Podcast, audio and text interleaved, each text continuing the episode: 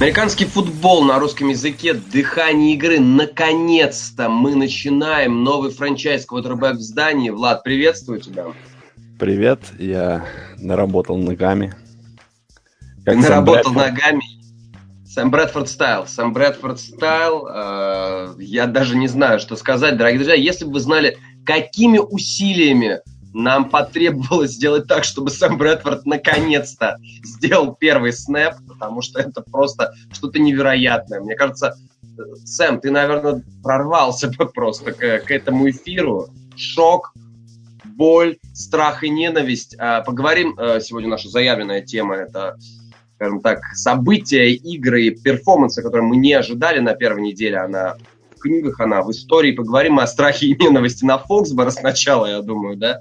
Потому что, насчет ненависти не знаю, но страх это точно. Мы с тобой оба решили обсудить первый матч обязательно, потому что тебя удивил перформанс Kansas City Chiefs, меня удивило вообще полное отсутствие обороны в New England Patriots. 537 ярдов. Беречек слил игру? Ну, это была худшая по статистике игра в защите Патриотс в эру Беличика по пропущенным очкам и ярдам. Это о многом говорит. Это была лучшая игра, наверное, в карьере Алекса Смита по дальним броскам. Я знаю, кто... Я хотел тебе сказать, помнишь футболку Тома Брейди искали? Я думаю, Алекс Смит ее нашел. Алекс Смит ее нашел. Да. Ну, это классический случай Энди Рид после боевика. 7 или сколько там месяцев боевик у него? Да, где-то так, 6-7 месяцев. После боевика Энди Рид всегда знает, как работать. И против Чивс у нас всегда были проблемы, так что... Ну, я правильно понимаю, что у Чивс 2 победы в сезоне 100%? Легко. Понимаешь, я думаю, я не то что удивлен поражением, я удивлен в манере, в которой оно произошло, то, что во второй половине вот так посыпались. Чивс — это отдельная тема, сложно по ним какие-то выводы делать, да, либо там Алекс Смит плюнул на все и хочет бросать глубоко, либо это флюк. Посмотрим. По Патриотс, да, серьезные какие-то опасения есть, потому что на некоторых позициях очень тонко, да, ресиверы, вот там Амендола с сотрясением мозга, и там колено у него что-то, и, ресиверов перед сезоном там, боже, сколько у Патриотс там, знаешь, оружия в нападении. А если так посмотреть, то Кукс и Хоган Дорсета купили, это пока еще ничто. И все, ресиверов больше нет. Гронк. Есть Гронковский. Он очень как-то тревожно было на него смотреть в первой игре. Не был он гронковским именно, тем Гронком. Так что тут, знаешь, я за Гронка переживаю, за старение Гронка больше, чем за Брейди. Я не думаю, что это ты сейчас унизил всю польскую нацию, я хочу тебе сказать. Нет, я не думаю, что о старении Гронка можно говорить прямо сейчас. Я не знаю, понимаешь, травмы серьезно на него влияли.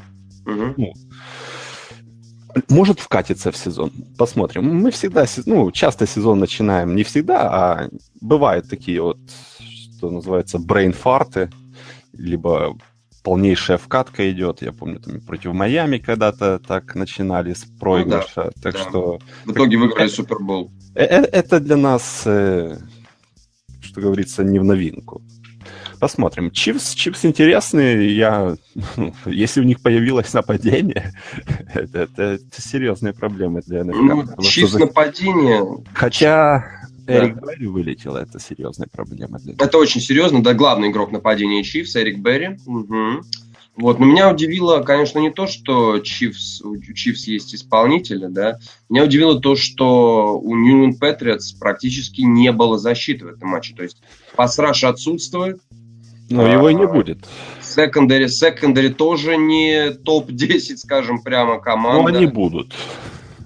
То есть команда абсолютно, с оборонительной точки зрения, команда абсолютно не подготовилась к матчу. И, честно говоря, тебе не кажется, что еще 2-3 таких матча, и мы сможем видеть, что Патриотс станет командой, которая будет пропускать по 40 плюс очков ну, если не раз в месяц, то раза 3-4 за сезон точно. Ну, я не думаю, что еще 2-3 таких матча будут, так что тут это больше из научной фантастики с раздела разговор. В защите, да, тонко на позициях Эджей. Ты говоришь, пасраша не было, ну, его и не будет по сезону как такового почти. Может быть, когда-то давление будет. Главное, чтобы чуть-чуть хотя бы продавливали конверт.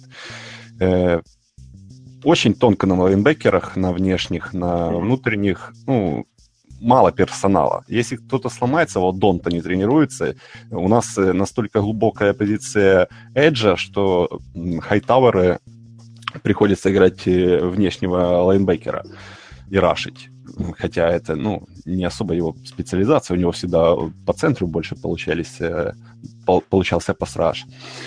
Так что там тонко, да, я думаю, что либо будет какой-то трейд там на шестой раунд, у кого-то там возьмут очередного какого-то Акима Эйерса, и он заиграет сезон, и потом уйдет на большие деньги куда-то, либо где-то на вейверах посмотрят игроков. За секондари я не переживаю, там персонал хороший, они сыграются. То, что Маккорти там в первой игре не сработались с Гилмором, недопонимание, длинный тачдаун. А так, я думаю, что будет все нормально в секондари.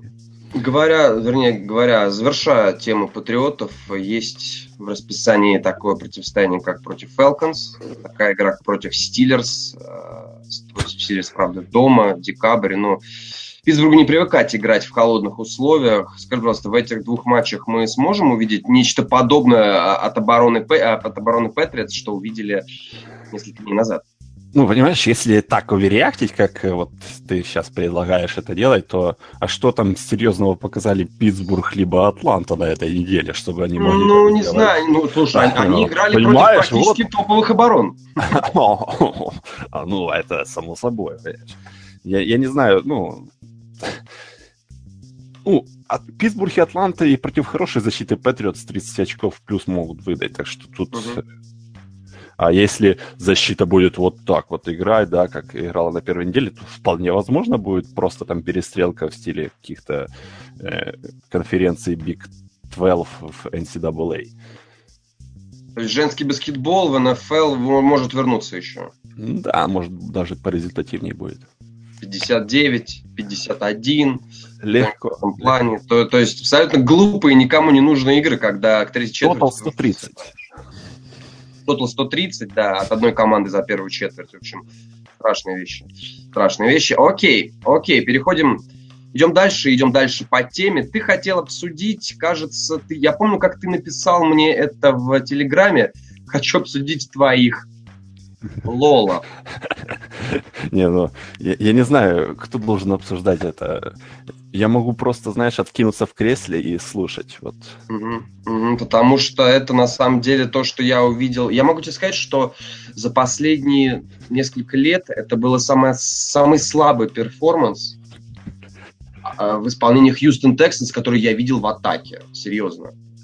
То есть я прекрасно помню времена, когда Мэтт Шауп, стартовый квотербэк Тексанс, да, были такие времена, когда... Он был неплох. Следующий квотербэк... В свое время, да. Следующие квотербэки Тексанс сделали все, чтобы мы снова вернулись к Шаупу и сказали, что он был неплох. Помню, когда Шауп, обладая Оном Дэниелсом, обладая Андре Джонсоном, да, обладая действительно хорошим оружием, не мог набирать во второй четверти, злополучный матч против Сихокс, не мог набирать во второй четверти ничего. Хотя первый показывал более-менее неплохо. Здесь мы увидели, что абсолютно Билл О'Брайен не понимает, что ему делать с квотербэком. Во-первых, мыльная опера с Томом Сэвиджем, я просто не понимаю, зачем она. Понимаешь, если квотербэка зовут Том, это не обязательно, что он элитный квотербэк. Почему Билл О'Брайен не может этого понять? Потому что он запутался, он думает, что он в Нью-Ингланде еще, и у него Том есть, понимаешь? У него есть Том. Окей. Дешон Уотсон, я помню, как ты мне говорил, опять же, в личной беседе, что если Дешон Уотсон плох, то, я не знаю, как сказать по-русски, по-английски, он extremely плох. То есть он настолько плох, что представляет опасность. и Дешон Уотсон был действительно отвратителен в этом матче. То есть, как бы, да, можно говорить, что это первая игра парня, там то, пятое, десятое. Я не увидел ни одной предпосылки к жизни в НФЛ, честно. Нет, ну, знаешь, Саш, я чуть-чуть адвокатом поработаю. Все-таки против них сыграла защита, которая поймала... Защита, которая, наверное, поставляет Кушингу его стероиды, потому что таких Джексонвиллев, таких ягуаров я не видел никогда, наверное. Да, персонал у них всегда, подбирался, и вот тут вот так вот кликнуло, да, и у них все получилось. Так что тут, таких игр в защите против Хьюстона, наверное, по сезону, может быть, и не будет уже. Так что посмотрим еще. Да будет, мне кажется, будет. И, наверное, первое, что бросилось в глаза касательно нападения Texans, это просто, не знаю, мне хотелось привязать лайманов друг к другу скотчем и еще на клей посадить, потому что, это просто ужас, что было. Кто там у вас, Браун, да, зарабатывает деньги тем, что сидит дома и смотрит, как линия без него просто валится. Примерно так. Я могу тебе сказать, что ситуация с нападением Texans будет только хуже, потому что, черт возьми, сломался Си Джей Федора. Хуже быть не может. Главный тайтенд. Я не знаю, может быть хуже. Есть уровень кольц. Огромное количество травм, плюс... появляется дисквалификация Кушинга, появляются какие-то рецидивы у игроков обороны. То есть ситуация с Texans после первой недели, я могу тебе сказать, что это действительно, я, конечно, не знаю, но это команда, если Texans одержит 3-4 победы по сезону, это успех. Все. Знаешь, не ссы, как говорится. Побед 6-7 будет 100%, а там посмотрим. Не знаю, не уверен. Ситуация чисто на защите будет. Чисто на защите. Просто Билл Брайан, да. Я думаю, что Лак не будет играть в этом сезоне. Угу. Если бы я был генеральным менеджером, Лак бы не играл. Это 2 победы уже против Индианаполиса. И как твои 3-4 наберутся 100%. Таких вот лолов по лиге хватает. Я и говорю, что 3-4 как раз 100% показатель. Будет 7. 4.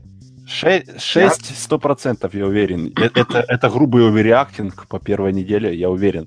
Билл Брайан, конечно, да, напрягает. Он похож на какую-то 16-летнюю девочку. Угу. Знаешь, я в этот момент хочу вот мороженое, я хочу уже шаурму. Вот это он с квотербэками. Да, возможно, потому что человек действительно, мне кажется, запутался. И вот это вот Том Сэвидж, который реально Том Сэвидж в старте. Правда, Дешон Уотсон уже официально назначен стартовым квотербэком, я так понимаю, до конца сезона, но... До конца третьей четверти следующей игры. Да, потому что у него есть в загашничке-то еще секретное оружие под названием Брэндон Уидон. То есть... Не надо, он что, этот северокореец? Парня... Я сейчас нажму кнопку, я сейчас выпущу. У парня тяжелый год. У всех 4 этих парней тяжелый год. Поэтому я даже... За Texans будут следить неинтересно, потому что их вот эта вот атакующая драма, которую Билл О'Брайен всю свою футбольную карьеру в Texans пытается как-то решить, она никак не решается. И знаешь... Я пока не вижу предпосылок, как она решит. Допустим, они взяли мега-талантливого Дешона Уотсона, во что я не верю, но у него просто нет оружия. То есть один Деандре Хопкинс. Все. Знаешь, HBO прогадали, я думаю. Им вместо... Hard Knocks пускай будет, да, но нужно завести еще, какой-то ситком по мотивам Билла Брайана, его квотербеков, такой, знаешь, для подростков... Я думаю, идеально будет сценарий накладываться, как он метается из одного в другое, не может решить, знаешь, распадание внутреннее. Это хорошо. Жизнь поставила... Нет, знаешь как? Обстоятельства сделали так, что приходится выбирать, но ты не знаешь между кем и кем. Когда в твоем возрасте любой выбор... В стиле 90-х такой, знаешь, молодежный. Да. Знаешь, еще под музыку Нирваны... Так, причем, знаешь, ты пошел, грубо говоря, в первый класс, ты был отличником, да, а так вот все выше, старше и старше, тебе все хрено. Ну, слушай, прям про мою жизнь. Я тоже в первом классе был отличником, а потом, чем старше, думаешь, блин. Ты был отличником? В первом классе все были. Ну, не важно. Слушай, ты правда думаешь, что Рэнди Мосс в первом классе был отличником? А он был в первом классе. То есть думаешь, он сразу в отделении? Понятно. Вот такой вот у нас злой ведущий дыхание игры. Окей, заканчиваем похороны этой. Неважно. По поводу ужасных атак. На первом деле меня действительно шокировало нападение Нью-Йорк Джайантс. О, Илай мертвый уже давно. Я не знаю, насчет мертвый ли он давно, но... Для меня он мертвый давно. Для тебя он мертвый после Супербола 42. Вот. Как бы... Нет. На твоей стене висит постер Илая, где написано «труп». То есть это да, это я понимаю. Знаешь, вчера... Не, подожди, мы рано перешли. Вчера я этот твит увидел, я так ржал по поводу Бортлса. Типа из-за шторма у него отрубило дома там...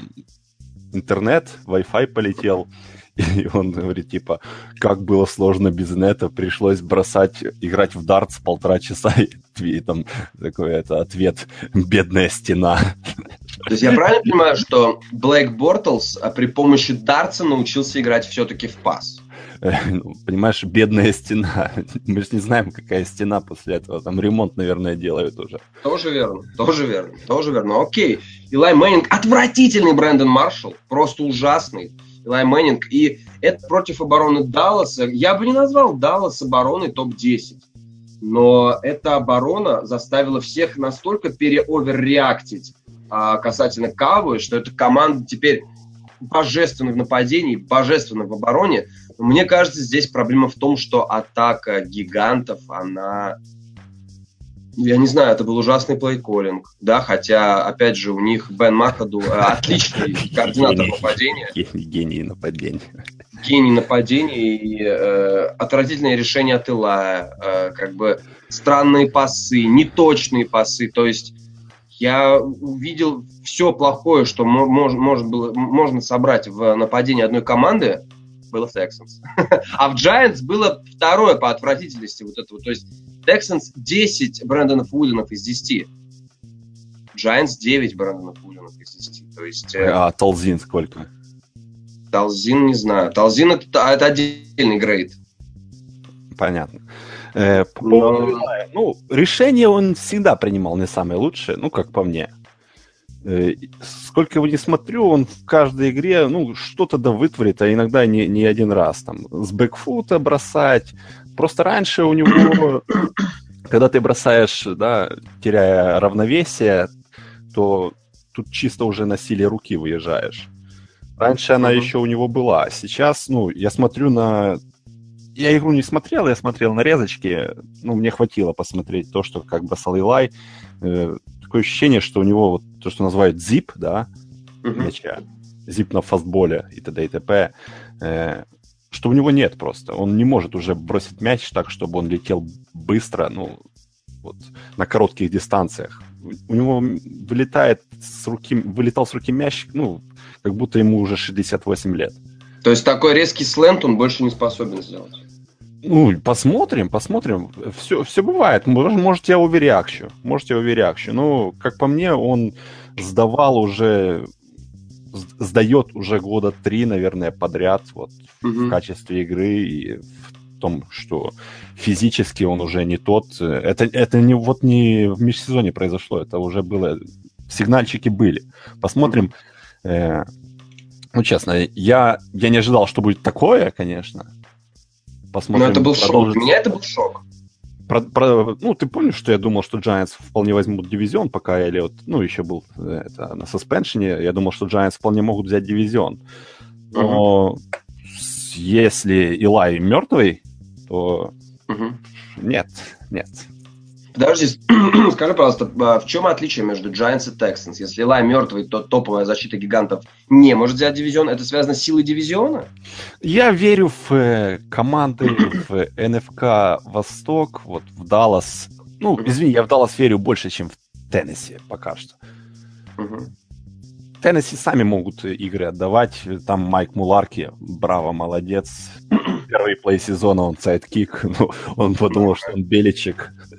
Даже Беличек себе такое не позволяет, наверное. Там Муларки отдаст пару игр сам. Даже... Ну, он уже одну отдал. Да, ну, он даже уже отдал одиночку практически. Так что я верю чуть-чуть. Хотя в Далласе тоже там не гений просто тренерского цеха, но я в Даллас верю побольше, чем в Теннесси, так что тут для меня просто болельщики Теннесси. Скажи мне, гигантов впереди Детройт. Слушай, Детройт, который проявил себя очень неплохо. Потом Филадельфия Иглс, которая проявила себя потрясающе. Потом Тампа Бэй Баконерс, которая будет сжечь в этом сезоне. Потом Чарджерс. Потом Бронкос. Потом Сихокс. Потом Рэмс. То есть он с 7 поражений? Не знаю. Я не думаю, что все так будет печально, но расписание, да, тяжелое. Тяжелое расписание. Гиганты просто могут оказаться... Как бы я был уверен до этого подкаста, что до, скажем так, первой игровой недели, я был уверен, что последнее место в дивизионе займет Редскинс. Но я посмотрел на атаку, на отвратительную атаку Giants, на их расписание, и я могу тебе сказать, что они-то еще поборются. А? А у Вашингтона какое расписание? Я думаю, они по-прежнему займут последнее место. Вашингтону расписание поприятнее, все-таки кажется, потому что, у них же опять не выглядит все настолько ужасно. У них Рэмс, Рейдерс, Чифс, 49эрс, Иглс, Cowboys, Seahawks, Vikings, Saints, Giants, Cowboys, Chargers, Cardinals, Broncos, Giants.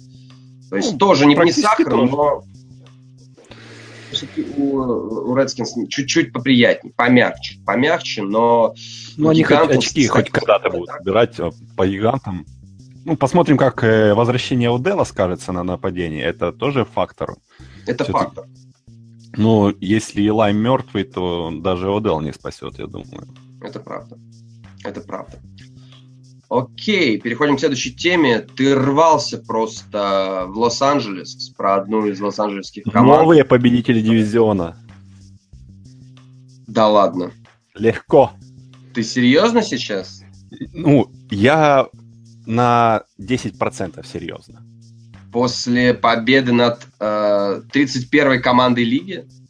Над 32-й, наверное. Я все-таки, знаешь, если вот... Я верю в Маквея, да, и в его 49ers. Я верю. А, шуточку уловил? Так, продолжай. Я думаю, что Гофф будет, компетентным, да? Я думаю, что защита будет хорошая. Отличная защита будет. Нападение будет в разы лучше, чем то, что мы видели при Фишере. И вот эти 10%, что я им даю, да? Они какие-то... Я думаю, что 8 побед могут даже зацепить. Это не... Знаешь, не исключено. А 10% идут от просто линии нападения Сиэтла. Они ему могут подарить, потому что Вилсона могут убить нафиг. Это правда. Причем на следующей неделе уже. Да, и если Вилсон пропускает игр 5-6, да, если его ломают где-то в середине сезона, это ж может быть, вы видели. Снэп идет 1 секунда, и против него уже 4 лаймена, а его... Его лайнмены нападения играют в баскетбол. То, что это они правда умеют. Травма Вилсона, и дивизион-то открыт будет. Тебе не кажется, что после победы над Колтс... Это оверреактинг высочайшего уровня, понимаешь? Мне просто воспринимать Лос-Анджелес Рэмс, которые обыграли Колтс, на данный момент я не могу воспринимать их серьезно. Рэмс всегда оправдывали свое название. Это всегда была бородатая команда, любимчики Сиэтла, которые могли их расстроить, даже если Сиэтл находился в топ-форме, просто шикарный, по 25 тачдаунов от Уилсона за матч. Да, Рэмс всегда были неприятные, но... Как-то мне кажется, еще рано. Это 10%. 10%. Команда, которая подогнала лиги Сэма Брэдфорда, так что... 70% Сихокс. Не знаю. После первой недели, конечно, я проценты не хочу никакие серьезные раздавать. Шанс на призрачный шанс у Рэмс есть, понимаешь? Потому что дивизион ужасный, Аризона ужасный, да, и... хотел вставить два слова по поводу Аризоны, раз мы в этом дивизионе сейчас где-то лазим. Все хотят, вот, считают своим долгом сказать, я и говорил, что Палмер лох, там, да, Лошара уже постарел, это был его флюковый сезон, уже сдох, не может бросать. Я не виню Палмера в этой ситуации. Я виню Брюса Эринса полностью, потому что этот человек видит его на тренировках, видит, что, может, рука у него уже не та, не может он бросать вот любимое нападение Эринса, и Эринсу плевать, он не меняет свою игру. Что это за тренер, который не может подстроиться под возможности своих игроков? Почему, если Палмер уже мертвый, у него рука не может выдать тот бросок, который любит Эринс, там, на 30, на 40 ярдов по воздуху? Зачем продолжать играть? Измени немножко игру. Это мои проблемы с Аризоной. Не с Палмером, а с Эринсом. Чисто тренерская, я думаю. А сейчас без Дэвида Джонсона Аризону можно вообще вычеркнуть. 49ers это мертвые. И остается призрачный шанс у Рэмс. Окей. Это интересно. Если травма Вилсона, и понимаешь, вы услышали тут это первыми, понимаете? Вы услышали первыми, да, что проблема Аризоны в Эринсе, да. Я считаю, да, в нападении, почему он не может подстроиться. Допустим, когда там вылетал Брейди, там, в принципе, это немножко не подходящий, наверное, пример. Я сейчас не буду вспоминать примеры, потому что это будет ужасное аудио, когда я буду сидеть и думать. Так что это оставим. Может, в комментах кто-то напишет. Нападение можно построить. Перестроиться на какой-то Вест-Кост, на быстрые пасы там, и т.д. и т.п. Зачем пулять вот эти броски? Ладно, это мы уехали. В современной НФЛ мы видим много тренеров, включая тот же Хьюстон, включая текущий Giants, что не получается. Не получается пристроить. Понимаете, что это первая неделя, недосып после пресизона, я не знаю, но... Эти тренеры играли в Рэмс, потому что ты говорил, оправдывает название, да. Бараны какие-то они. Бараны, да, бараны упертые, но такие не гибкие, скажем, прямо. Окей, хотелось бы еще отметить на первой неделе 3 человек. Карим Хант. Я никогда не видел такого доминирования у новичка. То есть после его первого снэпа я подумал то, что, ты не должен бояться своей первой игры, первого сезона. Ты раннинг-бэк, все роняют мячи, ты новичок, все дела. И такое ощущение, что он реально не стал бояться. То есть тотальное доминирование Карима Ханта. Скажи мне, я тебе задам вопрос. Карим Хант или Зик? Зик. Все-таки Зик. Я не буду выбирать против кандидата на MVP человека, который провел в НФЛ одну игру. Да, он круто смотрелся, понимаешь? Я еще не готов. Понятно. По поводу новичков также хотел бы отметить Ти Джей Уотта. Красава. Это просто... Мне кажется, Стиллерс сделали... пик на ближайшие 10 лет. То есть это человек, если который... Если он переподпишется с ними.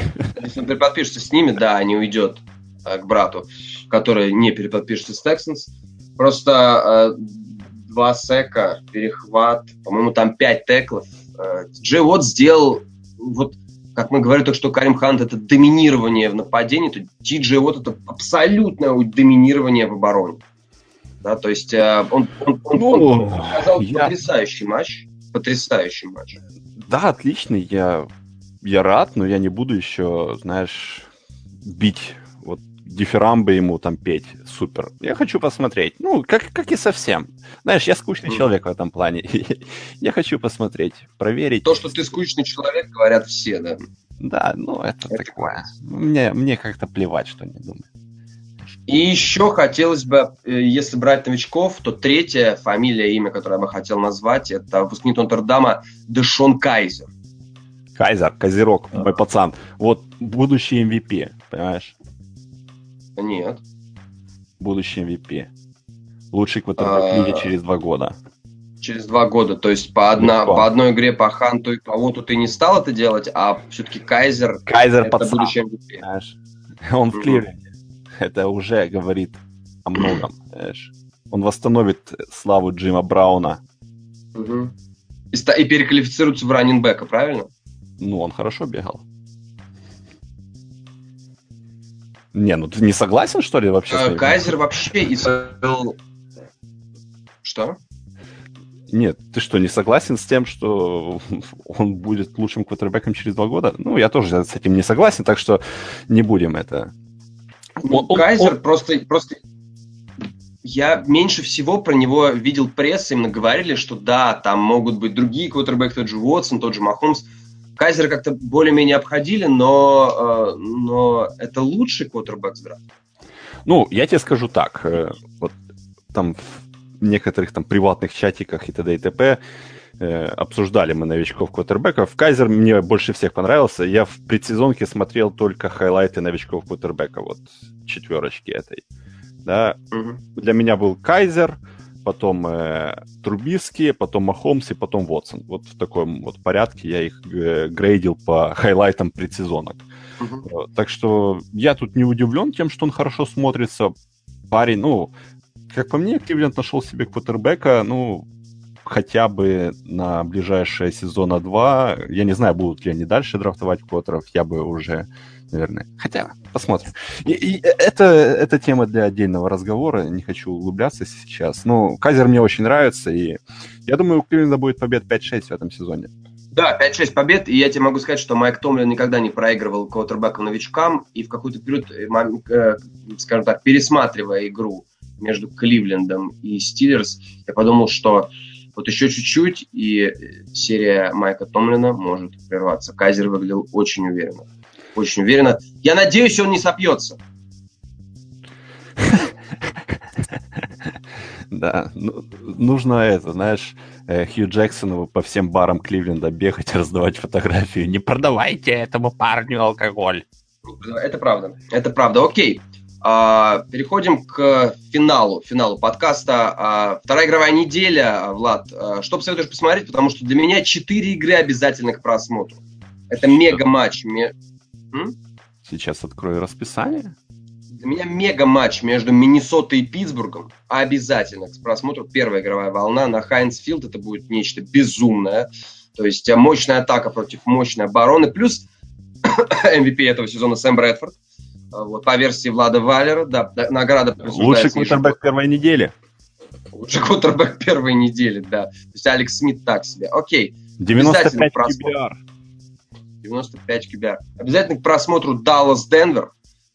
Высоко в горах. Денвер принимает, возможно, самую зажигательную команду НФЛ. Обязательно к просмотру мега-матч Green Bay Packers, Atlanta Falcons. То есть Packers 2-0. Packers 2-0 и Packers 16. Ага, вот это поворот. Как тебе? Как тебе, а? Как тебе? Огонь, красавец. Огонь. Да. Ну и, конечно же, нельзя обойти стороной матч между Филадельфией и Канзас-Сити. Да, как бы неделю назад я бы не сказал, что этот матч может оказаться интересным, но после первой игровой недели это борьба за вайлдкарт. Это борьба за MVP между Алексом Смитом и Супер Карсоном. Который выиграет Сэм Брэдфорд. Окей, что-то посоветуешь еще? Зачем будет интересно смотреть? Добавил бы сюда Chargers Dolphins. Джей Катлер. И играют на стадионе на 28 000. Это интересно. Это интересно. 28 000 несчастных морд. Да. Кстати, дебют Катлера оказался шикарным, согласись. Блин, перехвата не бросил? Что еще надо? Перехват не... Порол игру. Это... Как я все время забываю это слово. Понимаешь, хейтеры выкусили. Хейтеры выкусили, да. Я тебе больше скажу, они даже не смогли это увидеть, потому что you can see me now. Джон Сина. Пом-пором-пом. Джон Сина, Джей Катлер — это вот люди одного образа. Влад, завершая подкаст, хочу задать тебе один провокационный вопрос. Но, подожди. Мне уединиться? Ну вот сейчас сконцентрируйся, потому что вопрос действительно страшный. Мы последний год видим сладкую парочку Энди Далтона и Марвина Льюиса в одной команде. Это интересный вопрос. Я думаю, нет.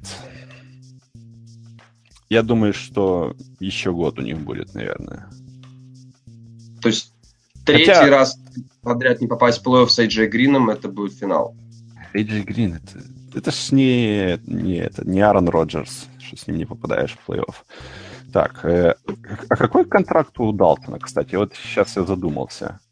Далтона, хоть убей, я даже не смотрел контракт ни Далтона, ни Льюиса. Я просто посмотрел, скажем так, последние их несколько официальных матчей, и могу тебе сказать, что как-то ребята... Нет, ну понимаешь,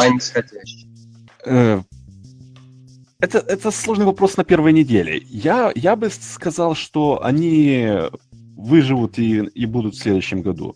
Да, ну, мы же не знаем, как сезон сложится. Если... будет у них там 4-12 после сезона, то вполне возможно, что уйдут. Я не знаю, я думаю, что... 4-12 это страшно, это реально страшно. Да, и это будет, наверное, худший сезон Марвина Льюиса, один из, не знаю, худший, наверное, не помню.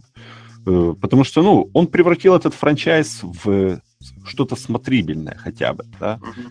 До этого это был Кливленд. Я думаю, что Марвин останется в Цинциннати, даже если его тренером... Ну, вот, либо сразу же останется, либо потом вернется, как Кофлин в Джексонвилле. То есть он будет работать в клубе.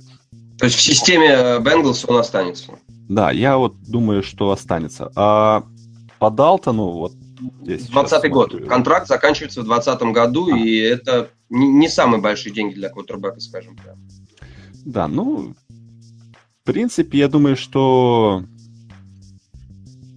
от него могут избавиться в следующем, в этом межсезоне вроде бы, да? И Далтон начал стартовать за Хьюстон Тек. 2,4 ляма дэдкэп. Но понимаешь, в чем тут проблема? Вот когда ты задал мне вопрос, я подумал, а много ли... Ну, а настолько ли плохой квотербек Далтон, что ты хочешь от него избавляться, не имея ничего на руках, и идти вот в неизвестность, искать новичка, который не факт, что заиграет, либо подписывать на свободных агентах квотербеков, и они могут оказаться мегаброком. Понимаешь, тут рискованная штука. Это как синица в руках, журавль в небе. Ну да, здесь я согласен. Поэтому вот я понимаю тех людей, которые, не могут выиграть игру в плей-офф. Но они хотя бы туда выходят и не могут ее выиграть. Ну, это совсем другой вопрос. Вот избавиться от Далтона, от Льюиса, а потом что? По 3 победы хотите вернуться до состояние 2003 года, либо когда там пришел Льюис, и быть на месте вот Кливленда, который вот последние сколько уже лет, либо то, во что скатывается Джетс, либо там, не знаю, жить в надежде, что твой квотербек, которого ты там подпишешь на свободных агентах, будет хотя бы таким же, как Далтон, если вы от него избавитесь. Это все такие риски, знаешь. Я бы на такие риски не пошел. От Льюиса возможно избавиться. Далтон, я не верю, что Далтон уйдет из Цинциннати, что от него избавиться. Окей, я понял тебя. То есть я правильно понимаю, что этот год они еще вдвоем, и если это будет что-то более-менее терпимое, как 6-7 побед, как третье место в дивизионе. Знаешь, до первой недели вот в Цинциннати у них был один большой вопрос, это линия нападения, да, и у меня было так в голове мысли такие, что если она будет, не ужасной, они вполне могут бороться за вайлдкарт. Угу. Сейчас я не знаю. У многих команд, знаешь, когда мы говорим про проблемы команд НФЛ, мы всегда говорим про линию нападения, да. Это фактически у всех одно больное место. Ну, это всегда так было, да. Ну, не всегда. Не так. Это все движется из школ, где топовые атлеты идут в защиту, потому что в защите ты можешь получить в итоге потом 100-миллионный контракт и в защите играть круче, да. Потом в колледжах не хватает топовых атлетов, плюс и играют в схемы, философия нападения такая, что линия нападения не слишком-то и нужна. И все это перекачивает в НФЛ, где не хватает времени на тренировок, нет хороших атлетов. Ну, топовые атлеты все в защите, которые играют непосредственно против линии нападения. И линейных нападений в колледжах еще и не учат. Вот просто вот сейчас просто загрузил, что хочется диссертацию написать и повеситься. Это снежный ком, который вот катится уже... Это лет не... 20. Не 20. И, знаешь, когда... Ты помнишь, когда начинали смотреть NFL, я не знаю, когда ты начинал, но когда я начинал, то когда выбирали в первом раунде линейного нападения, то всегда говорили, это железный стартер лет на 10-12. Ну да, под первым общим выбором и тот же Люк Джокил, Эрик Фишер, все эти дела. Это уже нового века. А вот когда там Джей Клонга брали, да, то это был железный стартер. Сейчас я боюсь вообще трогать линейных нападений на драфте. Это страшно. И вот у Cincinnati они потеряли... Есть просто нехватка таланта в линии нападения у команды. А есть еще и когда менеджмент просто идиотские решения делает, как у Сиэтла. У Цинциннати и нехватка таланта, и отпустили своих игроков. Менеджмент тоже не удержал фри-эйджента. Так что тут... Хотя мы ушли уже куда-то далеко. Все.